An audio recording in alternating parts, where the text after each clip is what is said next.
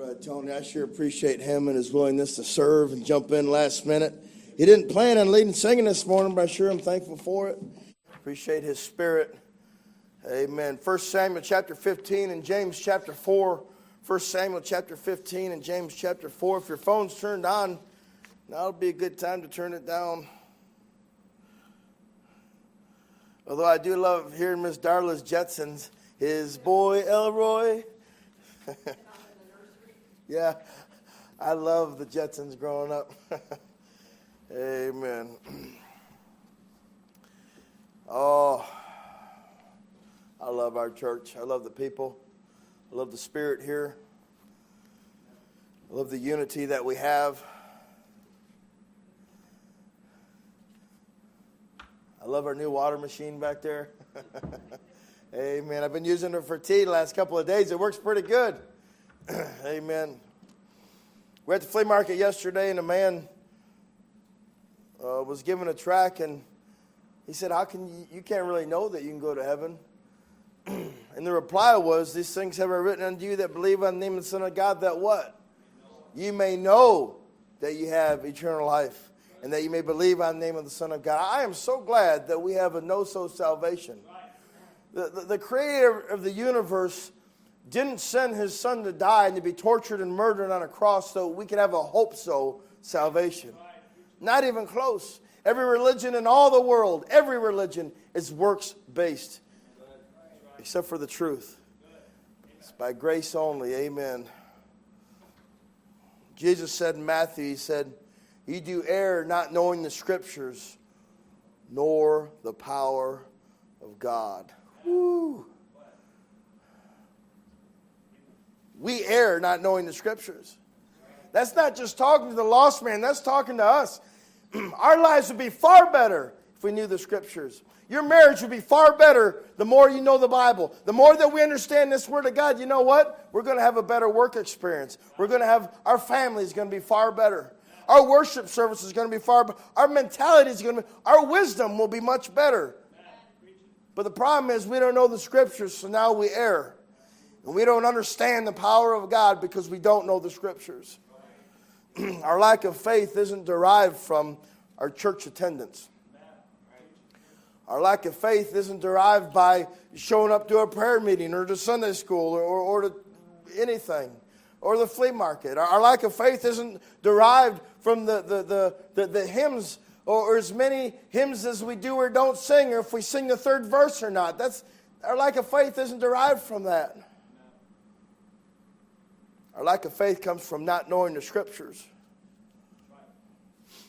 Because the more that we know the scriptures, all of a sudden we have a fervency in our marriage. And all of a sudden we have a fervency for our testimony for Christ at work all of a sudden we have a fervency in our worship service. We know more what we're singing about, so our worship is more pure than it ever has been. With that, I'd like to look at the anointing of David this morning. Brother Tony, would you open in a word of prayer, brother?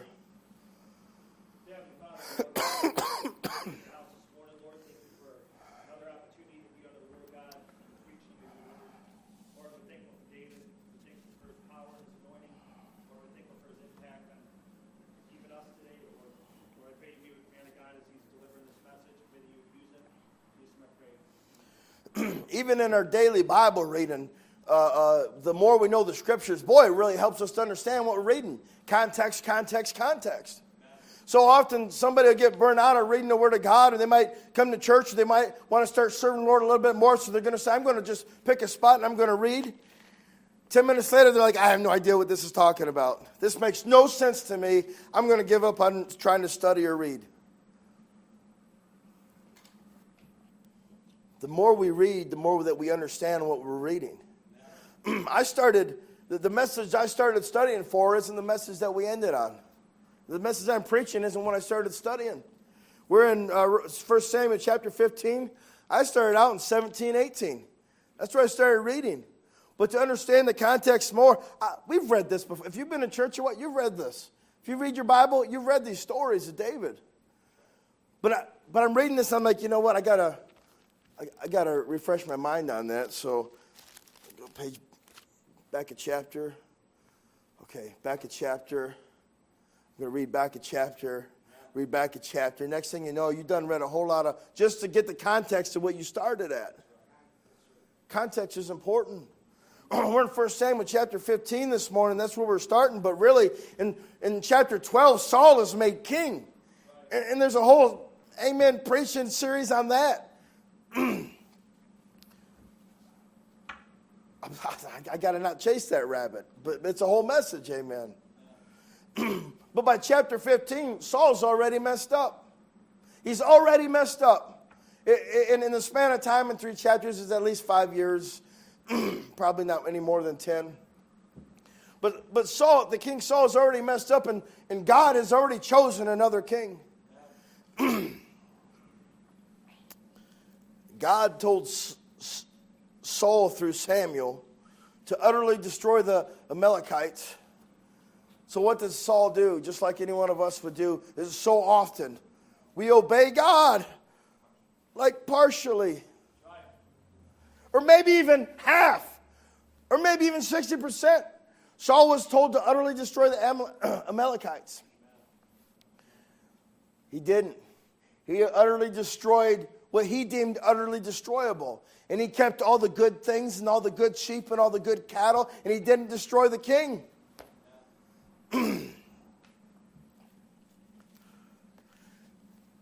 That's where the context is. That's about two hours of reading just to get to there. Amen. 1 Samuel chapter 15, verse 24. And Saul said unto Samuel, I have sinned, for I have transgressed the commandment of the Lord in thy words, because I feared the people and obeyed their voice.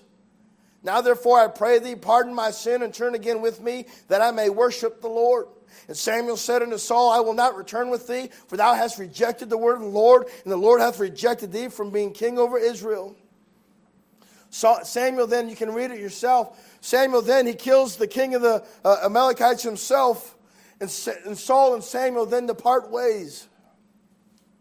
Jump down to verse 35. this is so interesting. I got encouraged reading this yesterday. and Samuel came no more to see Saul until what? The day of his death. Nevertheless, Samuel mourned for Saul, and the Lord repented that he had made Saul king over Israel.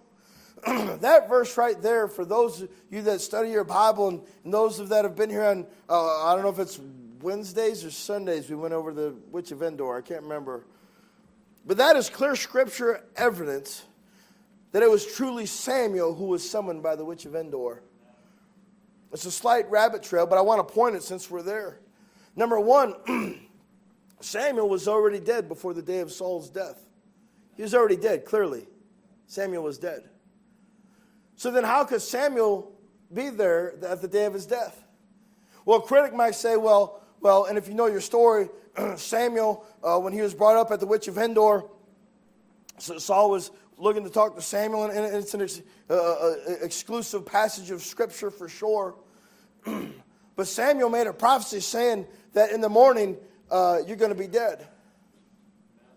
And a critic might say, well, that was the next day. So that means that Samuel didn't see Saul until the day before he died. Hold on. If we're studying our Bibles, what's a day in the Bible? The evening and the morning. So the evening and the morning is a day. So that means that is proof positive that our scripture never contradicts itself, like Brother Shine was pointing in Sunday school this morning. So in 1 Samuel 15 35, when it says, And Samuel came no more to see Saul until the day of his death, that is absolutely fact. Pretty interesting. So here we have this point in history. Even while Saul is the current reigning king, God instructs Samuel to anoint a new king. Can you imagine Saul's, uh, Samuel's position? you want me to anoint a new king while we have a reigning king? That's what God told him to do. And who is that new king to be? Samuel doesn't know who it was yet, but it was a shepherd boy one of Jesse's sons. Amen.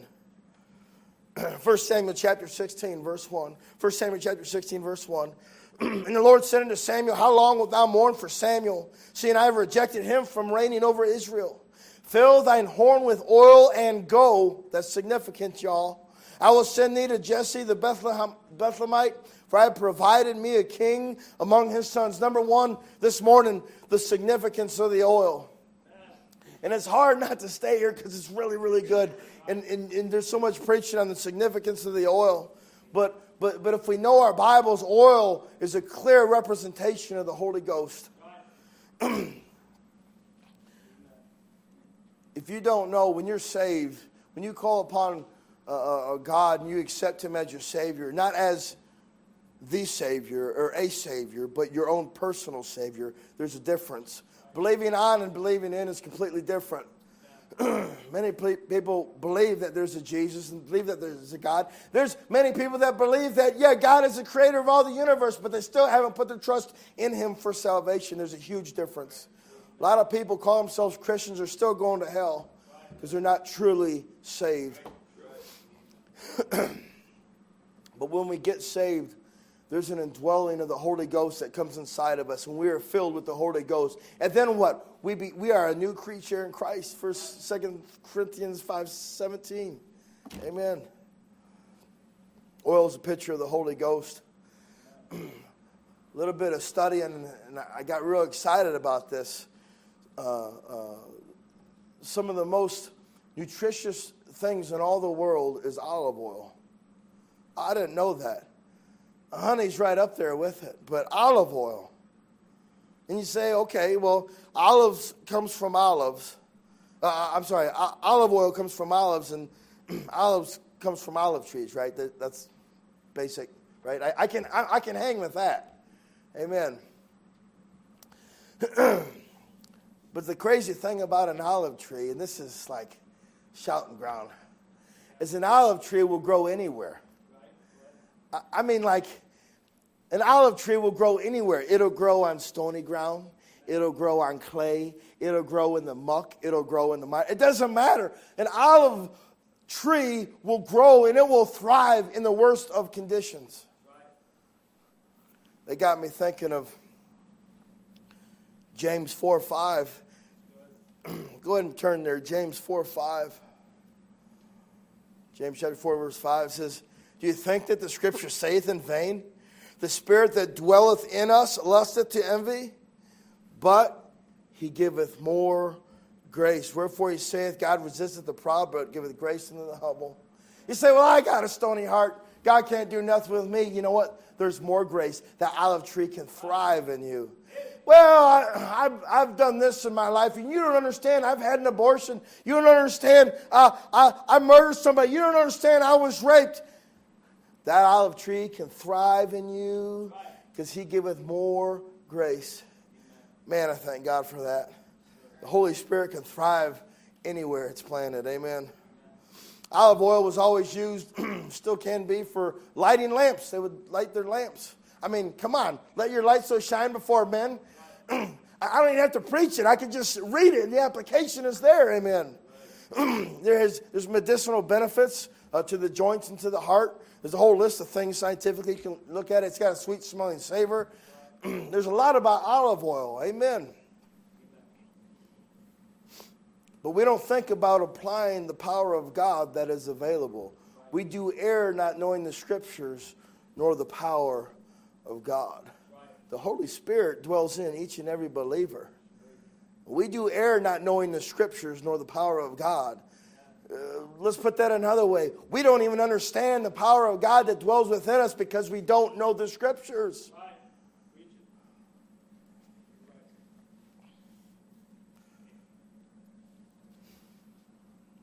You say, well, we don't want to be compared to the charismatic crowd. You know what God said about comparing yourselves among yourselves? That's not wise. you know what? Just because somebody else might be wrong on a particular topic doesn't mean that they do something far better in another area that we lack in. Amen. so if we would fill our horn with oil, amen. if we don't fill our horn with oil, we got nothing to share.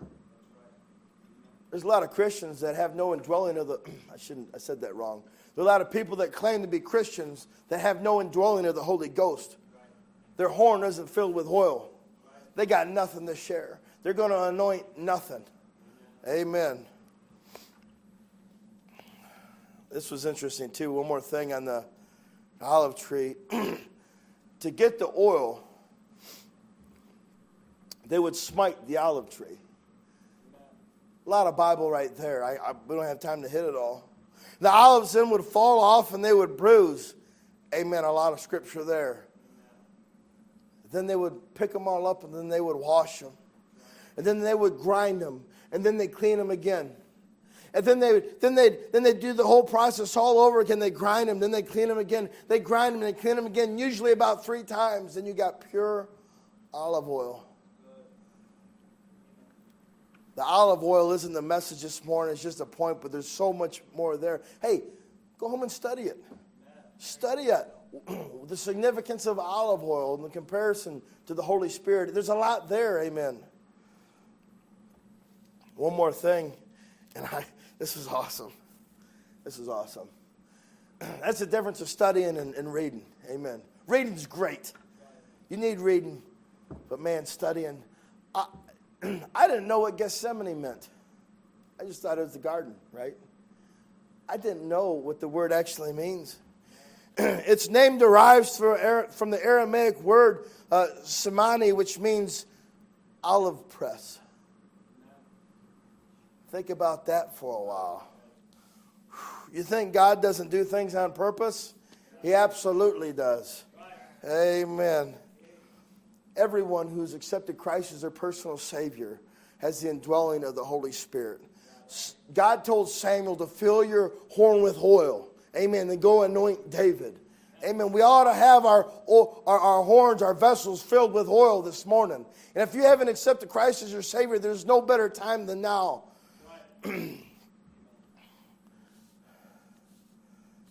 it's fresh on the Heim family right now with the passing of Miss Tammy. What an awful thing, but what a wonderful thing that she came to Christ. Amen. she passed this life with her horn filled with oil, filled with the Holy Spirit. She was a new creature before she passed. Amen to that. The Heim family gets to, anyone who's saved gets to see her again. Amen. What a wonderful thing. There's an ancient tribe, ancient, uh, uh, uh, how do you say, Arabic. There's an ancient Arabic uh, tribe called, if I could say this right, Bedouins. Bedouins. And they had a name for what we call today Christians, as in God's people. It was called, I'm saying, I'm probably butchering the language, called Masahim. Masahim, they would call God's people Masahim. It was a used, uh, it was a word that is used to describe God's people as anointed from the olive tree from God. That's no accident. Ancient Arabic, I want to say Aramaic, but that works too. They, they put a connection with that's God's anointed. That's God's anointed from the olive tree. Amen. There's something there. We lack, we lack power because we don't know the scriptures, because we don't study. All of a sudden, next time we're singing a song that mentions anything about the indwelling of the Holy Spirit, we're going to get a little bit more excited because we know more about it. Amen. There's power in that. Amen. The world ought to look at us and see something significantly different. We're called Christians nowadays. 1 Samuel chapter 16, verse 1. And the Lord said unto Samuel, How long wilt thou mourn for Saul, seeing I have rejected him from reigning over Israel? Fill thine horn with oil and go. I will send thee to Jesse the Bethlehemite, for I provided me a king among his sons. And Saul said, How can I go? If Saul hear it, he will kill me. And the Lord said, Take an heifer with thee and say, I am come to sacrifice to the Lord. And call Jesse to the sacrifice, and I will show thee what thou shalt do, and thou shalt anoint unto me him whom I name unto thee. And Samuel did that which the Lord spake, and came to Bethlehem, and the elders of the town trembled at his coming and said, Comest thou peaceably? A couple things real quick. Wouldn't it be wonderful if we just did what the Lord spake and commanded? If at the end of my days somebody were to say, hey, Daniel Gunther did what the Lord told him to do, did what the Lord said, what a blessing that would be. If at the end of Jim Vipon's life, his family could be looking back and say, hey, he did what the Lord spake. Samuel did what the Lord spake. Wasn't always easy. So they asked him, Would you come peaceably? because uh, you don't just anoint somebody else king while there's a reigning king. Uh, that doesn't go over smoothly. Amen. Where was I? Verse, uh, verse 5. And he said, Peaceably. I am come to sacrifice unto the Lord. Sanctify yourselves and come with me to the sacrifice. And he sanctified Jesse and his sons and called them to the sacrifice. And it came to pass when they were come that he looked on uh, Eliab and said, Surely the Lord's anointed is before him. Uh, it took a little bit of studying to learn that, but you know, know why he said that? Eliab is the oldest son. He's the firstborn of Jesse. To, to, to all logical conclusions, any one of us would have been like, especially in those times, well, it's the next one, it's, it's the oldest son. He's going to be anointed king. Samuel's looking at Eliab, they're all lined up. Uh, presumably, it looks like they're lined up. In my head, they are. He's looking at the oldest son. He's thinking to himself, this is going to be the king. Look at verse 7. But the Lord said unto Samuel, Look not on his countenance or the, on the height of his stature, because I have refused him. For the Lord seeth not as man seeth, for man looketh on the outward appearance, but the Lord looketh on the heart. I have known men, young men, men that I would think to myself, man, they're so talented, they're so skillful. They know their Bible, they know how to preach. God could use them in such a great way. That's how we're looking at them. God's saying, don't look on the outward appearance. I look on the heart. That's what you ought to be doing. Number one, the significance of the oil. Number two, and this is where we are now Samuel's patience. Samuel's patience. Samuel's thinking right about now to himself. He's probably, I'm speculating, he's probably thinking, uh, Lord, it's, it's not the oldest son. Uh, okay, well, I'm going to keep going down the line. The oldest to the youngest. Uh, he's thinking, I came all the way out here. How is it not the oldest son? It always is the oldest son. Amen. I can only imagine how Samuel's already under a great deal of stress, anointing somebody else king while there's a reigning king of Saul. He's thinking it's Eliab, but God says, no, it's not. Let's keep reading verse 8. Then Jesse called Abinadab and made him pass before Samuel, and he said, Neither hath the Lord chosen this. Then Jesse made Shammah to pass by, and he said, Neither hath the Lord chosen this. And Jesse made seven of his sons to pass before Samuel, and Samuel said unto Jesse, The Lord hath not chosen these. I thank God for a Samuel that has enough sense to listen to the Lord's leading. How many preachers nowadays would just say, I think this is best, we're going to do it?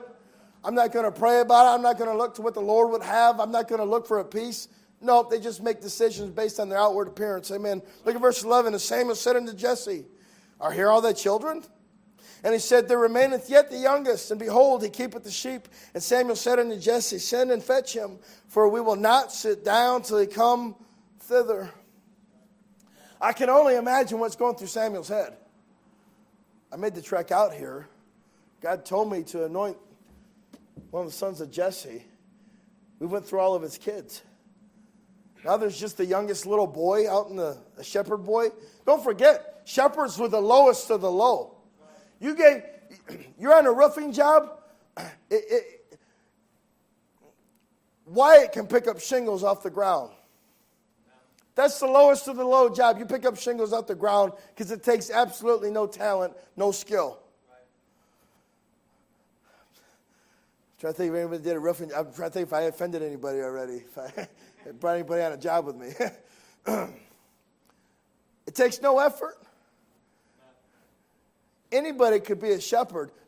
Not anybody could be a good shepherd, but anybody could be a shepherd. It was the lowest of the low job. They were, in the culture, they were looked down at as less than nothing. So here's Saul thinking, oh, it's probably all the way out. It's none of these. I've been waiting all this time. We've been, we've been going through all this process. And now he's thinking in his head, I'm not even going to sit down uh, until we, until we see this little, little boy you guys are going to bring out, this little shepherd boy. Verse number 12. Can I point this out? Because this is important. Samuel is waiting on God. Think about this. Even though nothing seems to be going right like he expected it to go. He's still waiting on God because God said, hey, this is what you're going to do. Go to get one of the sons of Jesse and anoint him. He's being obedient even though nothing seems to be panning out. Guys, how oftentimes, like, well, God said go to church, I'm going to go to church. What? My life isn't all fixed because I showed up for church for a service? What? I read my Bible for a week? Shouldn't everything be hunky dory? Mm, God's got to work things out a little bit. A little bit of patience. Samuel's waiting for God to move. He's being obedient for God, but things aren't just happening like we live in this day and age where it's like, oh, your meal's wrong, you get a new meal for free. You know, uh, uh, you dropped a can of beans at the store, oh, you get another can for free or whatever. Right? We live in that culture today where we're just pampered to death. I like it. but we're spoiled. Patience. Nothing that we got nowadays.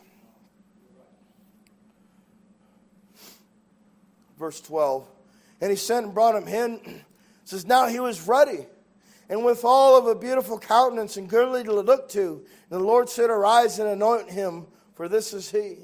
You say, what, What's that language talking about? He's saying he was a, a beautiful young little boy. He was ruddy. Beautiful countenance, cute little boy. He wasn't like his oldest brother, Eliab, big, probably strapping and looked like the part, buddy. Which is interesting because in my studies, in my context reading, Eliab was the one who got nasty with David because he was jealous when David uh, came to said, "Hey, let's kill this Goliath guy." Eliab was one that shot his mouth off.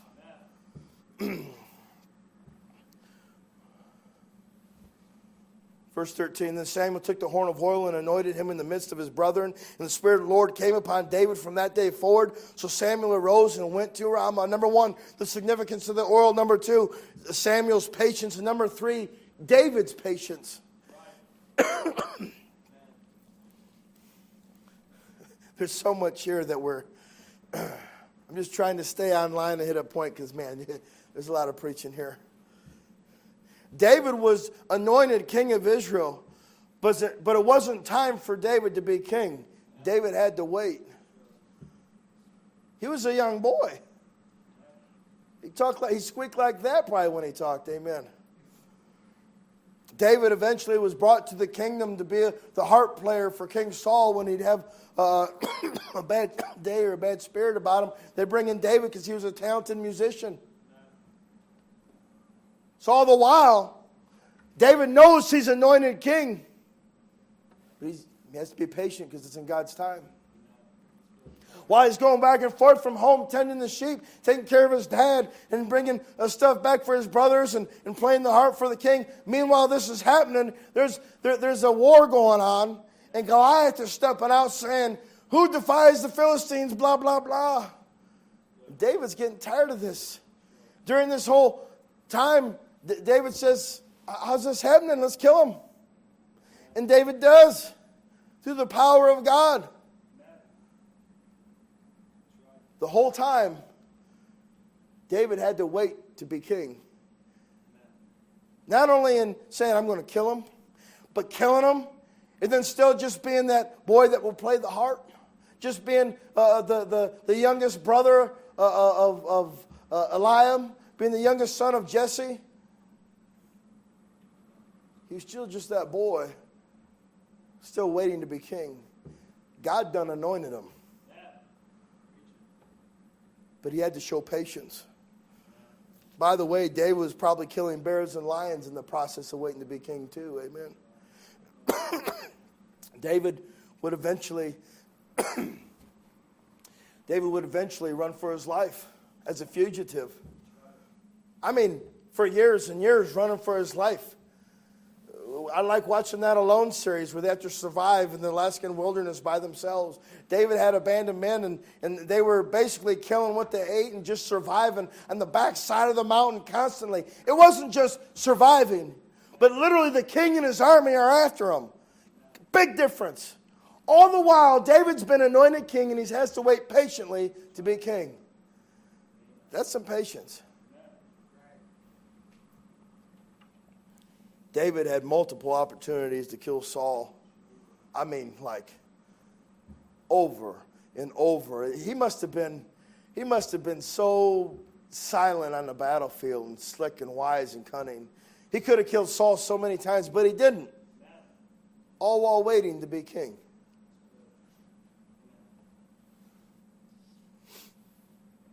David had patience like we know nothing about. We think that we're patient, but we're not patient. If the air condition isn't working at home and it's my perfect 68 degrees, I get ornery.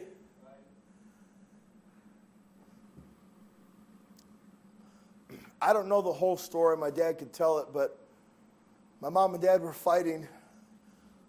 They were Christians. I don't know if they'd been married a couple years, five years, whatever, but they were younger Christians. And they were arguing, and my dad woke up to a post it note on the bathroom mirror. So I said, it's right. And it said, it's funny now, but when you're arguing, it's not funny, right?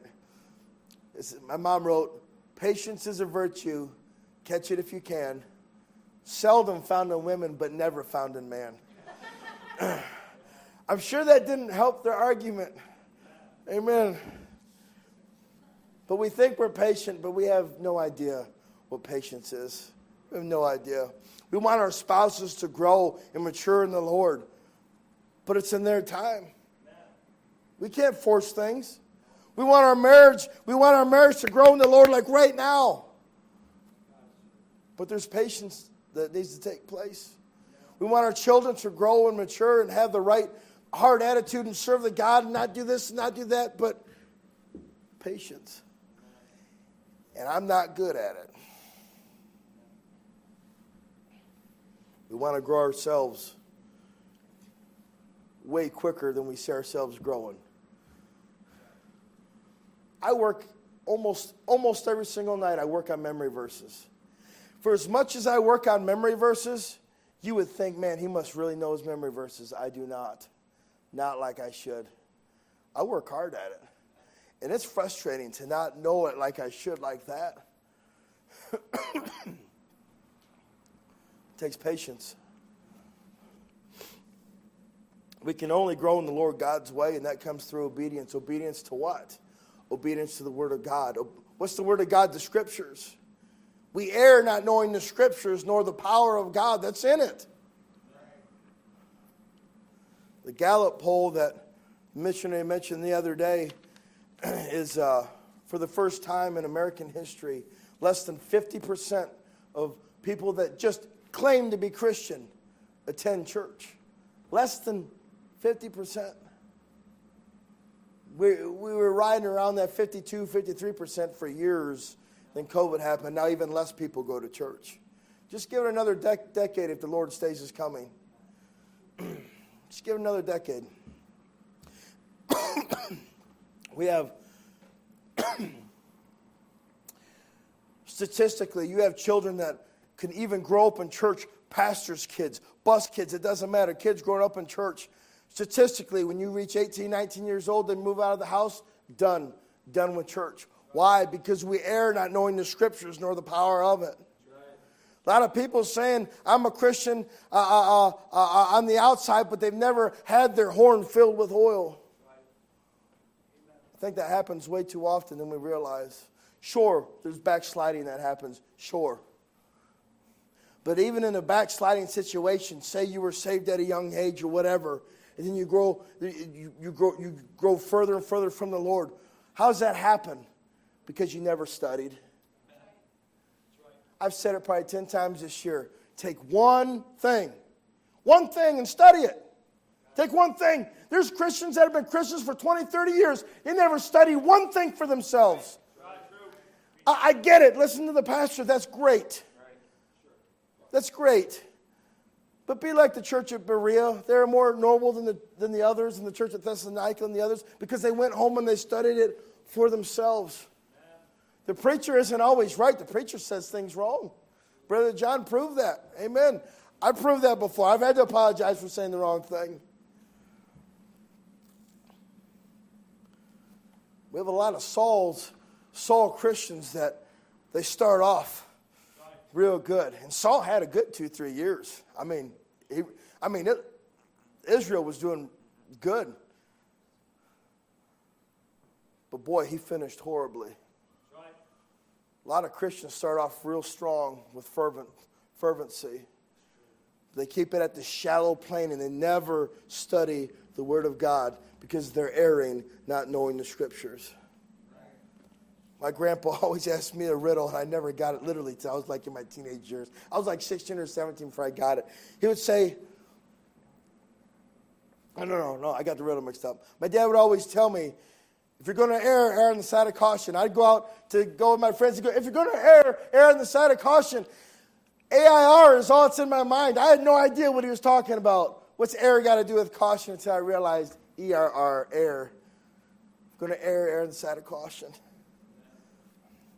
We need Christians that'll step out on faith like Samuel and David, that no matter what's happening, even though it doesn't seem to be going like we expect it to go, we're going to obey the scriptures anyways. Not just partially like Saul did and ruined his life completely. Because that's the theme of the American Christian. We're going to obey Lord partially. And our lives will be ruined. Our kids' lives will be ruined. Turn to 1 John 2.27. 1 John 2.27 way at the end of the book, 1 John 2.27. Three John's, Jude, and Revelation. It says, But the anointing, look at this, but the anointing which ye have received of him abideth in you. Well, a bunch of horns filled with oil if you've been saved this morning. That's wonderful. If you've accepted Christ, you're already anointed, is what I'm trying to tell you. Don't, don't stop his blessings just because of your own stupidity of not knowing the scriptures. Can, can I let you in on something? we have all fallen short of not knowing the scriptures like we should. But don't say, oh, don't compare yourselves among yourselves, Brother Tony. It ain't wise. Because, well, as a whole, I'm just like everybody else. Hey, hey, study the scriptures. Show thyself approved unto God. You know why we don't like to witness? Well, I don't have the. I don't know what to say because I don't. I don't know. I didn't. I don't know. Because we don't know the scriptures. When you know the scriptures, it's, it's a, somebody has a question like, "Oh, well, here I'll just show you." It actually says this. It's completely wrong in what you just said, right? Paul got saved. He was the legalist of all legalists. He gets saved. What did he immediately start doing? Preaching. Did he have all the answers? No. But he immediately started. But what, what should we do when we start get saved? Immediately start telling people about Christ. Do we have all the answers? No. But we had the most important one. Hey, God saved me, and God's been good to me. And they, and they might, they, you know what? They're going to stump you. He said, You know what? I don't know the answer to that. I'll study it and come back to you. What happens is we don't study it. We don't study it. The fact of the matter is, and in closing here, we see Samuel waited on God and David waited on God, but really God's been waiting on us since the foundation, before the foundation of the world even began, when he sat and he pondered all of this, waiting for the sinner to call on him and to accept him as their Savior. Jesus said himself, Revelation 3.20 said, Behold, I stand at the door and knock. If any man hear my voice and open the door, I will come to him and will sup with him and he with me. Jesus has been waiting for the sinner. Jesus has also been waiting for the backslidden Christian to quit obeying the scriptures only partially. Turn to one more verse. We'll read it in closing. Turn to Hebrews chapter 2, verse 1. While you turn there, Jesus said in Luke chapter 9, He said, No man, having put his hand to the plow and looking back, is fit for the kingdom of God. That's the Saul kind of Christian. I'm going to serve God. Well, wait. Oh, there's Egypt over there. That was actually pretty good. Actually, I'm not going to serve God exactly like God said because I know of a better way that's more comfortable for my truth, for me right now, because this is easier for my life and the culture that I live. Wicked, sinful, rebellious. And that's why we don't know the power of God because we don't know the scriptures. Let's close with this verse Hebrews chapter 2, verse 1. Therefore, we ought to give the more earnest heed to the things which we have heard, lest at any time we should let them slip. We're going to go home today. Christian, what are we going to do? Are we going to put our Bibles in the back of the car and leave it till next Sunday or the next time we show up to church? Or are we going to say, you know what? I want the power of God on my life. I want a better marriage. I want a better work relation with my work people. I want wisdom in dealing with people. I want wisdom in general. I'm going to study the scriptures. Now the power of God's going to rest upon me far more. Because we err not knowing the scriptures. Let's close with a word of prayer. Thank you, God, for your word and the power of it. I pray, God, that you would move in this invitation time, Lord.